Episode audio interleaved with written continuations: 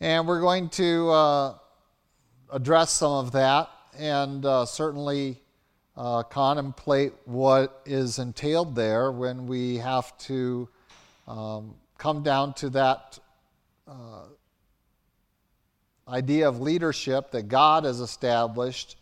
Uh, and we obviously see it within the home, falling upon the shoulders of husband, father, uh, within the church of male leadership. And, and in fact, we have a, uh, extensive instruction, really, for the role of women in the church. Uh, and we say, well, does this go against that? And uh, are there exceptions to those rules? And we're going to talk about those tonight a little bit as we look at Judge Deborah. Before we do that, let's go, Lord, in prayer. Lord God, we thank you for your word, and we thank you again for its instruction to us, uh, and we pray we might be able to apply it to our lives today as we uh, contemplate and consider your work amongst your people, um, and also that uh, you are faithful to both sustain us and to chasten us as your children. And both come from your loving hand, and we pray that we might recognize that. We also pray that we might begin to grasp better each time we come to your word, your truth, and its application in our life, uh, including in this passage. And by your Spirit, we pray that this might occur tonight in Christ Jesus' name. Amen.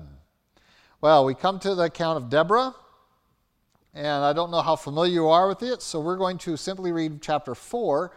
I'm not going to read the entirety of the Song of Deborah. We are going to look at a couple of excerpts from there uh, to see her perspective on her own ministry and on the whole role there within this uh, military conflict that is recorded for us. So let's begin in chapter four, verse one. When Ehud was dead, the children of Israel did evil in the sight of the Lord, again did evil in the sight of the Lord.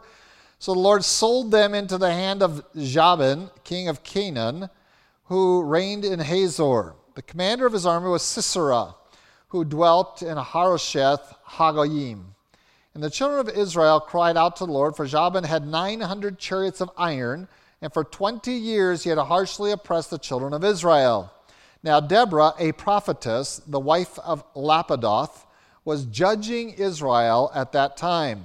And she would sit under the palm tree of Deborah between Ramah and Bethel in the mountain of Ephraim, and the children of Israel came up to her for judgment. Then she sent and called for Barak, the son of Abinoam, from Kedesh in Naphtali, Naphtali, and said to him, "Has not the Lord God of Israel commanded, go and deploy troops at Mount Tabor? Take with you ten thousand men of the sons of Naphtali and of the sons of Zebulun, and against you I'll deploy Sisera, the commander of Jabin's army, with his chariots and his multitude at the river Kishon, and I will deliver him into your hand." And Barak said to her, "If you will go with me, then I will go. But if you will not go with me, I will not go." So she said, "I will surely go with you. Nevertheless, there will be no glory for you in the journey you are taking, for the Lord will send will sell Sisera into the hand of a woman." Then Deborah rose and went with Barak to Kedesh. And Barak called Zebulun and Naphtali to Kedesh. He went up with ten thousand men under his command, and Deborah went up with him. Now Heber, the Kenite of the children of Hobab, the father-in-law of Moses, had separated himself from the Kenites and pitched his tent near the Terebinth tree at Zaanaim, which is beside Kadesh. And they reported to Sisera that Barak, the son of Abinoam, had gone up to Mount Tabor. So Sisera gathered together all his chariots, nine hundred chariots of iron, and all the people who were with him from Harosheth Hagoyim to the river Kishon. Then Deborah said to Barak, "Up, for this is the day in which the Lord has delivered Sisera into your hand. Has not the Lord gone out before you?" So Barak went down from Mount Tabor with ten thousand men following him, and the Lord routed Sisera and all his chariots and all his army with the edge of the sword before Barak. And Sisera alighted from his chariot and fled away on foot. But Barak pursued the chariots and the army as far as Harosheth Hagoyim. And all the armor of Sisera fell by the edge of the sword, not a man was left. However, Sisera had fled away on foot to the tent of Jael, the wife of Heber the Kenite, for there was peace between Jabin, king of Hazor, and the house of Heber the Kenite. And Jael went out to meet Sisera and said to him, "Turn aside, my lord, turn aside to me, do not fear." And when he had turned aside with her into the tent, she covered him with a blanket. Then he said to her, please give me a little water to drink, for I am thirsty. So she opened a jug of milk, gave him a drink, and covered him. And he said to her, stand at the door of the tent, and if any man comes and inquires of you and says, is there any man here? You shall say no. Then Jael, Heber's wife, took a tent peg and took a hammer in her hand and went softly to him and drove the peg into his temple, and it went down into the ground, for he was fast asleep and weary. So he died. And then as Barak pursued Sisera, Jael came out to meet him and said to him, come, I will show you the man whom you seek. And when they went into her tent, there lay Sisera dead with a peg in his temple. So on that day God subdued Jabin, king of Canaan, in the presence of the children of Israel. And the hand of the children of Israel grew stronger and stronger until Jabin, king of Canaan, and against Jabin, king of Canaan, until they had destroyed Jabin, king of Canaan. All right, well, uh, pretty straightforward. Again, we have another military account for us uh, of deliverance that really focuses in on the destruction of the leader of the opposition. And last time it was uh, the king. This time it's the, the king's right-hand man, the commander of his army. Um, and we see that that precipitates then a lot more activity, and we find deliverance occurring uh, out of the overflow of this one uh, battle. And so it was a turning battle for us, turning point battle. And so we, we recognize that as a critical part. It's the only part recorded. And certainly from there on, there were other battles, other feats, until finally they destroyed that uh, community of the Canaanites, and uh, particularly Jabin, the king. And so, of course, we have a, several things we want to address here in the midst of this. We've already looked at the use of a judge to um, assassinate the leader of the opposition. In this case, it's not an assassination. It is at the end of a strategic battle, um, but we are going to have an assassination-like event at the end of it, very similar, where you have a private audience and you have op- op- opportunity and lay hold of that opportunity, and, and that is to God's glory. So let's take a look at what prefaces this. Um, we find that Israel, of course, is sinned again. The, the pattern is now that, that we're looking for is here. They sinned. They did evil in the sight of the Lord. The Lord puts them under the bondage, if you will, um, subjection to a Canaanite king. Um, they cry out to the Lord, and uh, because of their oppression, and the Lord raises up a judge. Now, this is a little bit different. We're going to break the pattern a little bit. Not just because it's a woman, but we're going to break the pattern in that what we're going to find out is that God didn't raise up Deborah in answer to their complaint. Deborah was already serving in the capacity of a prophetess and judge. She was already in that role. And so in the mountains there, Uh, she had her place, her tree set up, and people were already going there. And so in the midst of being uh, uh, oppressed by the Canaanite king and these chariots and uh, keeping them in, in subjection, uh, Israel still uh, had some liberty and access. And so um, they were going up to Deborah uh, to be judged. So what was God's answer to their complaint? They cried out to the Lord because of the oppression. And so where did the judge come from? Well, it wasn't Deborah. She was already in that state. But God revealed something to Deborah. Remember, she's a prophetess.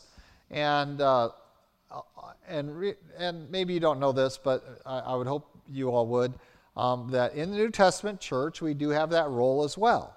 Um, there were um, the daughters of Philip, uh, the um, not Philip, the deacon, yeah, Philip, um, who were prophetesses. Um, we encounter them occasionally, um, and in fact, you could um, consider Aquila to be on, and, and Aquila Priscilla. Uh, you can consider his wife to be of of that caliber as well. We actually have an office for the church for women, um, I believe, and it's not reflected in our church, um, at this point, but I believe there is a true office of the widow and uh, very carefully crafted re- requirements, uh, qualifications, just like we have for pastor, just like we have for deacon. Uh, in Timothy, Titus, there's an office of widow, and here's what qualifies her and disqualifies her, and here's what her responsibilities are.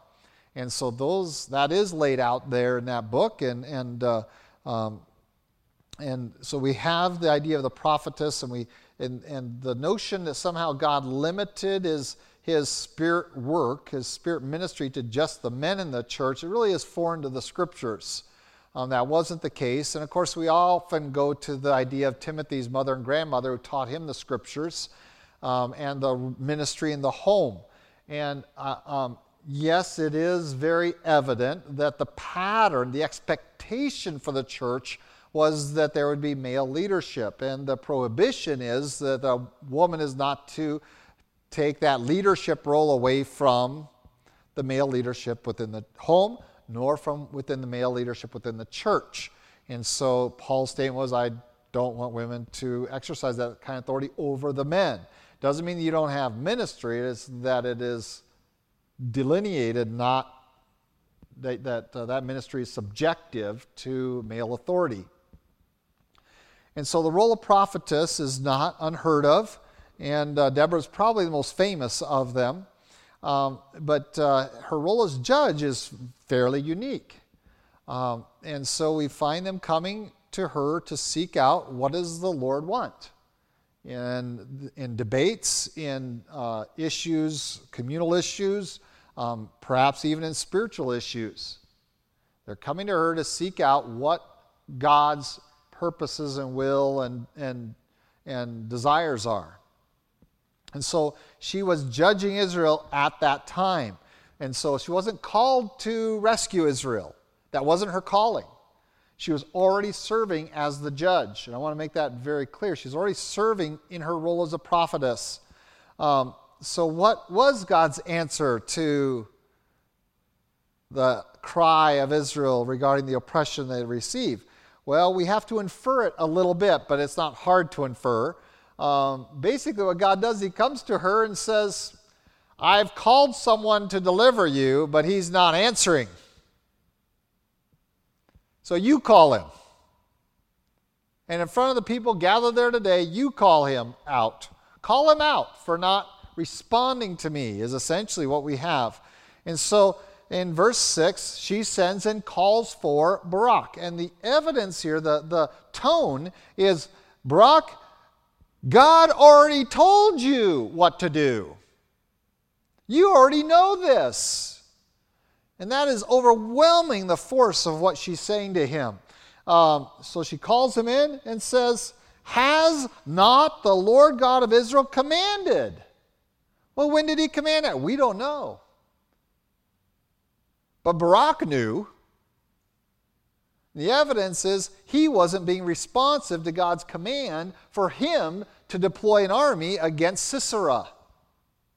And so he goes to the prophetess judge, Deborah, and says, listen, the people have cried out, and reveals to her that he has already called someone to deliver Israel, and that man is not responding as he should. That man is not taking up the role that he's supposed to. And by the way, this is going to be one of the elements of the period. And Deborah's going to take it to task um, in her song. She's going to make fun of, almost, she's going to chide at least, we'll say chide, um, several um, tribes. Where were you? Too sleepy? Too tired? Too distracted? Where were you for the battle? Basically, you guys all copped out. And essentially, that's what Barak, uh, Barak, I keep saying Barak, um, was going to do. Um, he's going to cop out. And she holds it to him and says, listen, God's commanded you that you are supposed to take ten thousand men, that you are going to deploy um Uh, against you that I'll deploy Sisera. Um, I'll deliver him into your hand. Um, all these things in verses six and seven it is very strongly declared, you already know this, Barak or Barak. Barak, you already know this. This is what God commanded you. He gave you all the specifics. He gave you all the details. You already know this. And God even promised to give you the glory. He's going to deliver Sisera into your hand. So let's get to it. What's the holdup? And I'm going to go way out on a limb tonight a little bit and say that maybe one of the most powerful elements of a woman's role with regard to God's leadership in churches is a role that she is a natural at. And that's prodding. I know you use other words, but I'm going to use a nice word, prodding her husband, her son, the men, to do their job. Deborah is not trying to usurp Barak's role. She says, God called you to this, not me. I'm here to call you out and say, listen, God commanded you. You're supposed to get the army together. You're supposed to go down there and meet Sisera in battle. And you're the one that's supposed to get the victory. And you're the one that's supposed to kill Sisera. God's going to give you the glory. And calls him out on it. And prods his conscience. And just, just what's going on? Why aren't you obeying God? Has God called you to this or not? Obey God's commands. And oh, that, that we would see the powerful value of having someone say, just obey God. That our wives would just come to their husbands and say, please just obey God. Obey the Lord and pray, God, help my husband to obey you.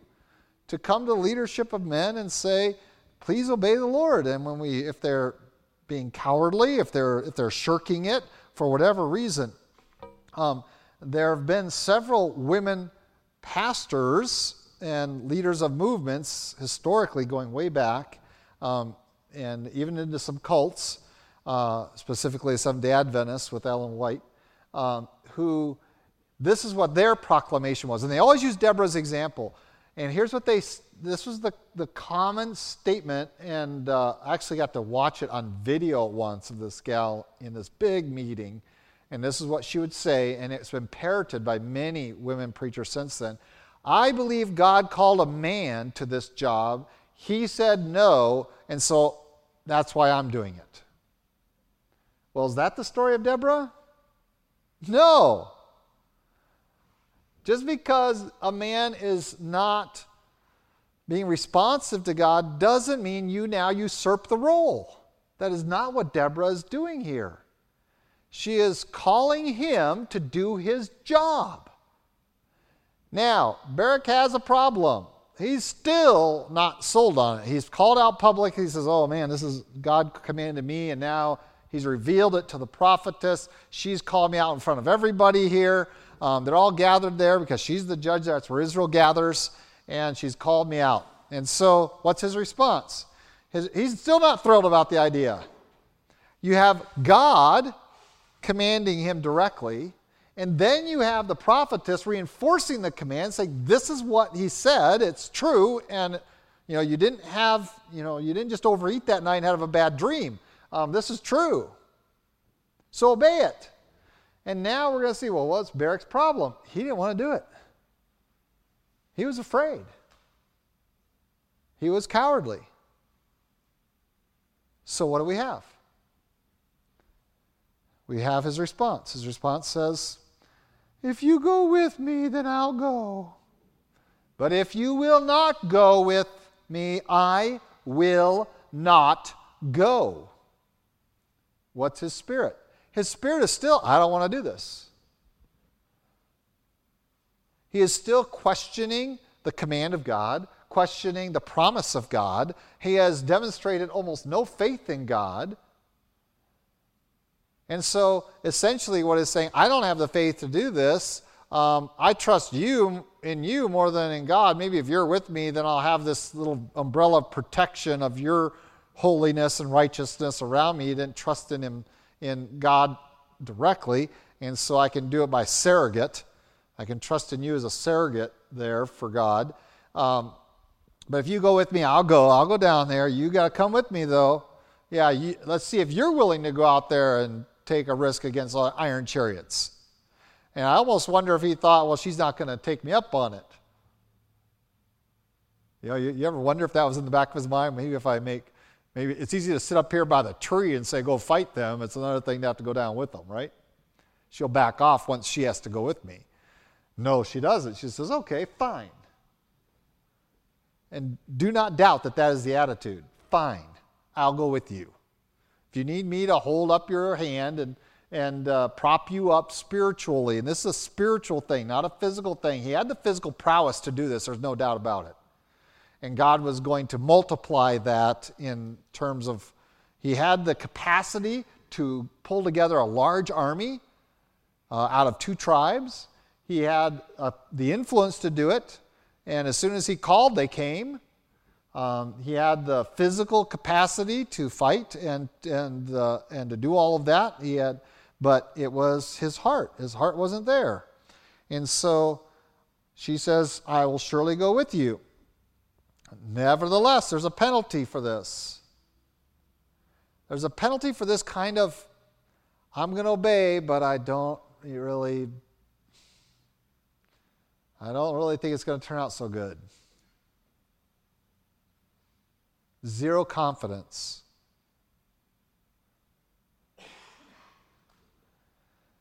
There's a penalty for that. To go out and do God's work with no confidence that God will bless it. There is a penalty. There is a price to pay. Um, and my wife gets after me sometimes. Can you imagine that? My wife gets after me sometimes. I remember Pastor Bailey back at Rio Rancho. He says, you know, everyone thinks a pastor is like a Mack truck. He just goes and goes and goes. They don't realize that there's a bulldozer behind him pushing him called Joyce Westlink. And so um, he, he understood my wife's role very well. And uh, every now and then she'll challenge me. She says, well, are you, ex- you just expecting no one to listen? And it's like, well, that's not good. And so sometimes it's just that weak confidence that you do the work of the Lord, you should have expectation that God will work in people's hearts and lives. And sometimes we need to be reminded that it's not my words, it's God's word. It's not my capacity to convince anyone. It is the Holy Spirit who convicts. It is necessary for me to do it with full trust in Him. That I don't do this in the strength of Kirk or in the expectations of Kirk, but in that of Christ. And so, built upon our that foundation, um, there is blessing. When we do it without that foundation, when we have zero confidence um, in God. Now, Paul says, I have no confidence in the flesh. So where was all his confidence? All of it was on God. Okay, and I think that's such an important thing I have to keep measuring my ministry by, is that there's no confidence in my flesh. There's no confidence in, in, in my speech. There's no confidence in me. It has to have all of it, that I do this because of my confidence in God. And so Barak had some, evidently, some influence and strength that he could have confidence in, but ultimately that's not enough. He didn't have confidence in God. And there's a penalty there. Even doing the Lord's work, if you do it with no confidence that He will, He has purposed you to do that and, and is going to work in the hearts and minds of people, you're, you're going to lose out. The victory will still get done. God can still use your ministry, but you're going to miss out. And I think this is what happens to a lot of pastors who experience burnout. Ridiculous phrase, burnout. Obnoxious, ridiculous phrase. Has no place in the Christian vocabulary, the idea that I burned out for Christ. That just means that you are doing it in confidence in yourself and not in God. It just, that's reality.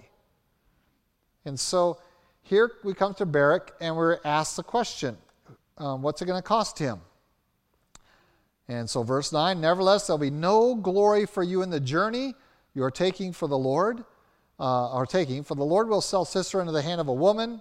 Uh, so Deborah arose and went with Barak to Kedesh.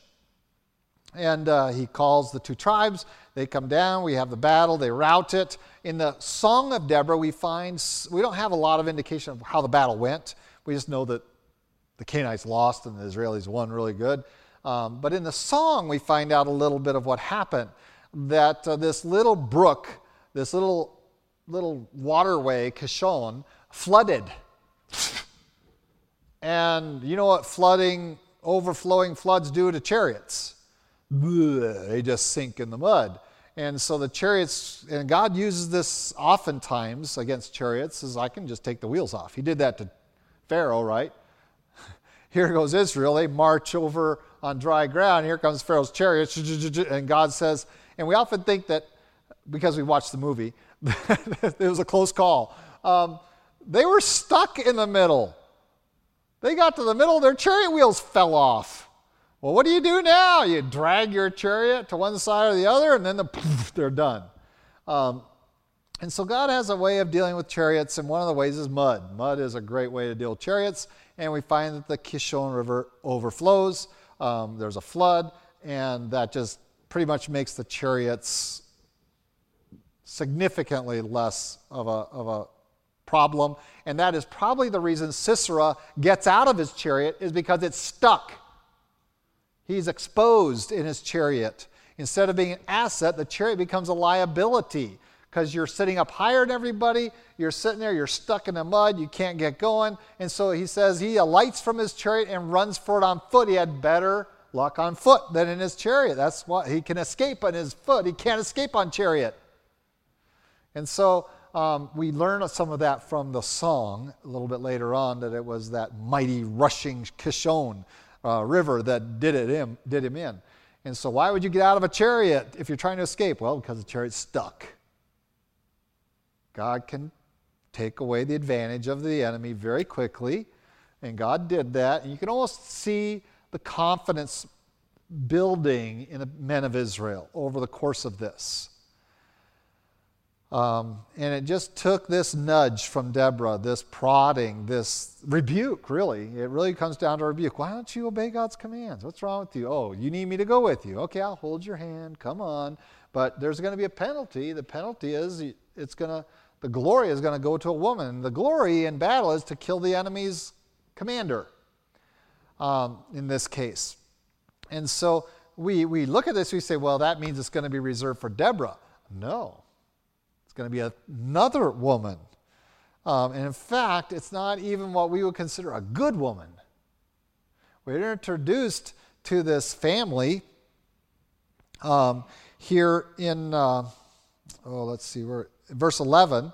Um, as they line up for battle and, and they're gathering, mustering their army there in Kedesh up in the mountains, um, we are introduced in verse eleven to the Kenite, Heber. Um, and we find out some history of him, the children of Hobab, the father-in-law of Moses. Um, but notice in the middle of the verse, he had separated himself from the Kenites and pitched his tent near the Terebinth tree in Zaanaim, which is beside Kedesh. And so this, now we read that and it doesn't mean a whole lot to us. What, what does all that mean? All that means is that this man had withdrawn himself from his clan.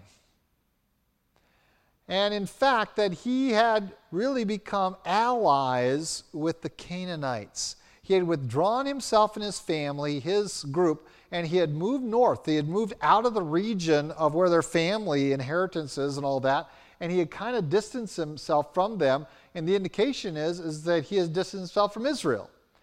And so he's there at, in the region where they're mustering the army. Well, how do you think Sisera finds out that they're mustering an army? The next verse doesn't tell us who said, told him. It says they told him. Well, who's the they? Who's the they that told Sisera that they're mustering an army? Well, I would conclude that the they are Heber's family, Heber the Kenite. Um, later on, we are told that Heber the Kenite had peace with Jabin, king of Hazor, and the house of Heber the Kenite. There was peace between those two. And so um, I would contend that the ones who told Sisera about the mustering army up in the mountain was Heber, the Kenite. He is an ally with the Canaanites. He has separated himself from his own people, isolated himself from them, and is now aligning himself with the Canaanites. Um, and so now we have another gal to talk about. So we have Deborah, a woman who will not usurp the place of a man, but recognizes that God may put it in her heart to prod that man. I didn't use the word nag. Uh, if you don't know the difference, we can discuss it. But to prod that man to obey God. And you can encourage men without nagging them. Nagging is repetitious and annoying. Uh, this is neither of those. So she is used of God to bring him and to then, um, after challenging him a little bit of why aren't you obeying God, to also say, I'm willing to support you obeying God. I'll go with you. You obey God, I'll go with you. There'll be a price, but it's a small one to pay, I guess.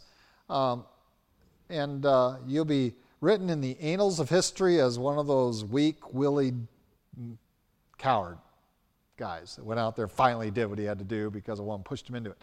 Um, however you want to portray him. But now we come to another gal. And now look at her circumstances. This is a gal living in a home where her husband has taken her away from her the family, away from the tribe, the clan, isolated themselves, has befriended the Canaanites, and the indication is that he's kind of the spy for them in the region there. Um, and but it's not what she wants, but she's following her husband.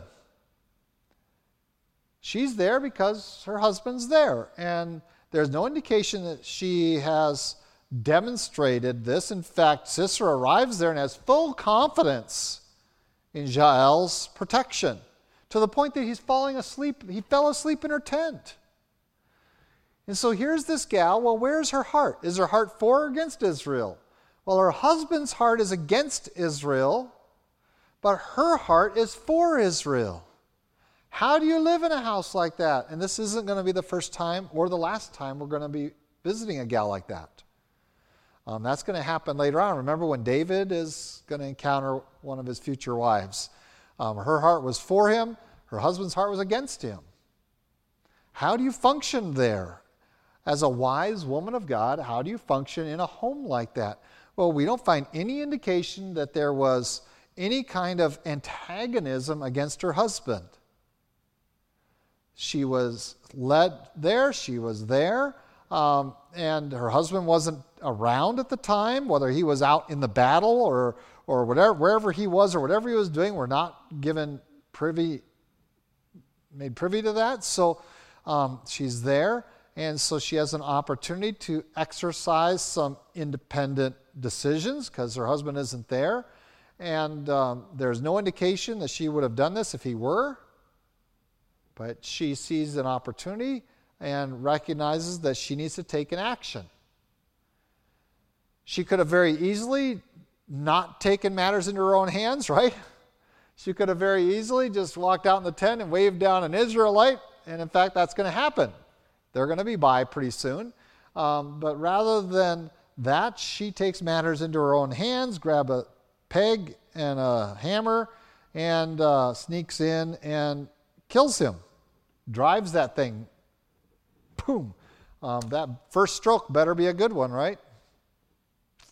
It better be a powerful first stroke that does the job. And apparently she is very successful at that. Drives that peg down and, and uh, kills him. Uh, and by the way, in still today, in Arab culture, it is a horrific thing to be killed by a woman. And you do realize that in Islam today, you lose heaven if you're killed by a woman. That's right. If you are killed in battle by a woman, you forfeit a right to their version of heaven. And you know who figured that out? A bunch of people they were fighting up there in northern Iraq. What were they called? The, um, no, it wasn't one of those factions. One of those tribal groups up there. Oh, they just left my head. I had their name earlier. But what they did is they trained women warriors. And you know what the women would do on the outskirts of the town? They were getting from, they'd, they'd call out from the hills. And it was all women's voices. And you know what all the ISIS fighters in the city did? Ran away. Because if you're killed by a woman, you don't get heaven.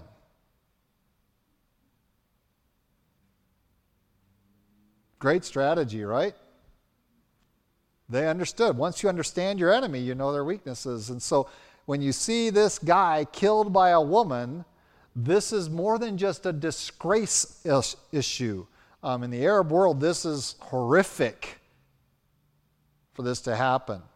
And so he is, and, and that's why it's also, remember the woman that dropped the thing over the wall and killed that one guy, and how disgraceful that was to be killed by a woman.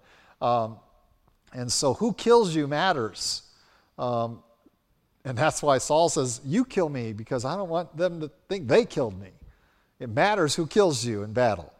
And so here's this gal. And so she sees an opportunity, and her, the bend of her heart comes out here. There is no indication. First of all, there's a rout of the army. That's obvious. And so this is going to really protect her household, because if she doesn't do this in the rout, who's going to become one of the targets for the Israeli army? It's going to be the home of Heber. Take him out. He's an ally of Jabin.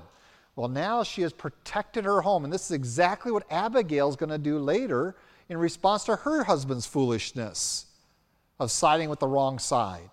She's going to protect her home, doing uh, the righteous thing, recognizing who the real enemy is, and then taking an action either for the ally, the, the, the people of God, or against his enemy.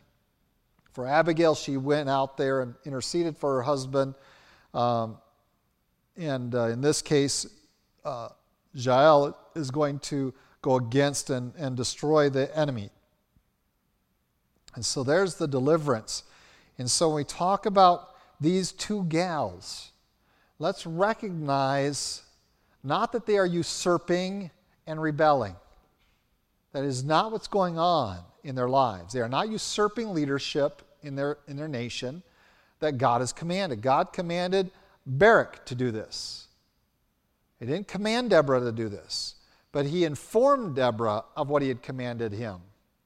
And she then prods him and, and rebukes him, challenges him, and supports him in him obeying and leading the army. So she does not become a Joan of Arc or anything like that. She is just there, and Barak, Barak is doing it all. Um, so by the end, who's chasing Sisera? The king. Or I'm sorry, Barak. Who's chasing Sisera, the commander? Barak is, not. You don't find Deborah chasing Sisera down. It's Barak that's doing it. And he arrives. And so, and now Jael. Jael has been submissive to her husband. Um, even though her heart is right and her husband's heart isn't, she, he's, he's for the Canaanites. She obviously is for the God of Israel, for her own people. And when given that opportunity, she doesn't Uh, exercise this against her husband, but for the protection of her home. And I think this goes along with what the New Testament says. What is a believing wife supposed to do, and why, within a home with an unbelieving husband? Well, Peter says, even if they don't obey the truth, you submit to them, so that without a word you can win them. Did she speak a word to her husband? No. Did she deliver her husband? Yes, without speaking a word. Now, don't walk around with hammers and or nail guns, okay, ladies? Um, it'd be a lot easier today if you had a nail gun. Poof, there it's done. Um, just had to throw it out at you, because anyway. Um, the, the New Testament always also says that by you being in the home, you sanctify the home, you set it apart. And so, yes, if your husband isn't obeying God, isn't is is even a child of God, but not in obedience to God, um, yes, there's place to prod him when he is violating the commands, but not persistently to nagging. We are called to be obedient ourselves, yourself within the home, and with the hope of winning him. And so, um, this is the role. You will not find these two gals, either of them, usurping or rebelling against that leadership. We find them functioning very effectively within the confines of their proper role. And this is what you should expect from godly women, right? Not that they are inept and doing nothing and just sitting back, but that they are active agents, but never violating that place that they have. And so the idea that women are second class in Christianity is just foolishness. That's just not true. Um, your role is critically important. And I'm going to tell you, there are men who would be in this church today leading if their women would have just been an encouragement instead of a discouragement to them. If their women had supported instead of undermined their husbands. Those men would be in this church, they would be leaders, and their families would be blessed by it. But because they didn't support and they became negative, not encouraging their, their husbands to obey the Lord, but actually keeping them from obeying God. So Deborah is not a usurper of authority. She was just there to prod the one that God did raise up for the task to do his job and encourage him and even go along with him if necessary. Um, Jael was not taking charge of the home.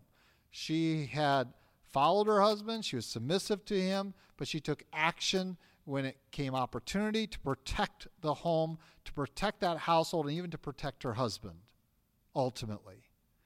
And, and that is the role of the godly woman in the home that we can learn out of this story of Deborah and Jael and Barak. And so we have um, some indication that there was um, a general call. Only two tribes came. Um, some of the other tribes, uh, Deborah asked the question, where were you? Um, It says Gilead stayed over there. Reuben just thought about it a lot, never did anything. Um, Dan uh, just stayed out fishing. um, they were at. Uh, it, it's a colloquial. It's a.